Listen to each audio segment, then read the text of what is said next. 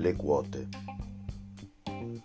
Quotazioni terribili. La borsa che inganna, dove si vende e compra quello che non si ha, quello che deve ancora essere estratto, coltivato, prodotto. Così come le quotazioni dei sondaggi, le scommesse sulla durata dei vari governi.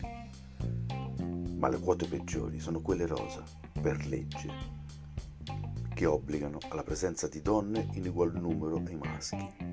Questo perché potrebbe capitare che non ci siano esemplari ambo sessi idonei a sufficienza per arrivare al numero previsto, ma soprattutto perché la miglior quota rosa non può che essere il primo presidente del Consiglio donna. Ora non è più impossibile, come nei secoli, studiare, votare, lavorare, perché è stato fatto. I limiti sono tutti nella nostra testa.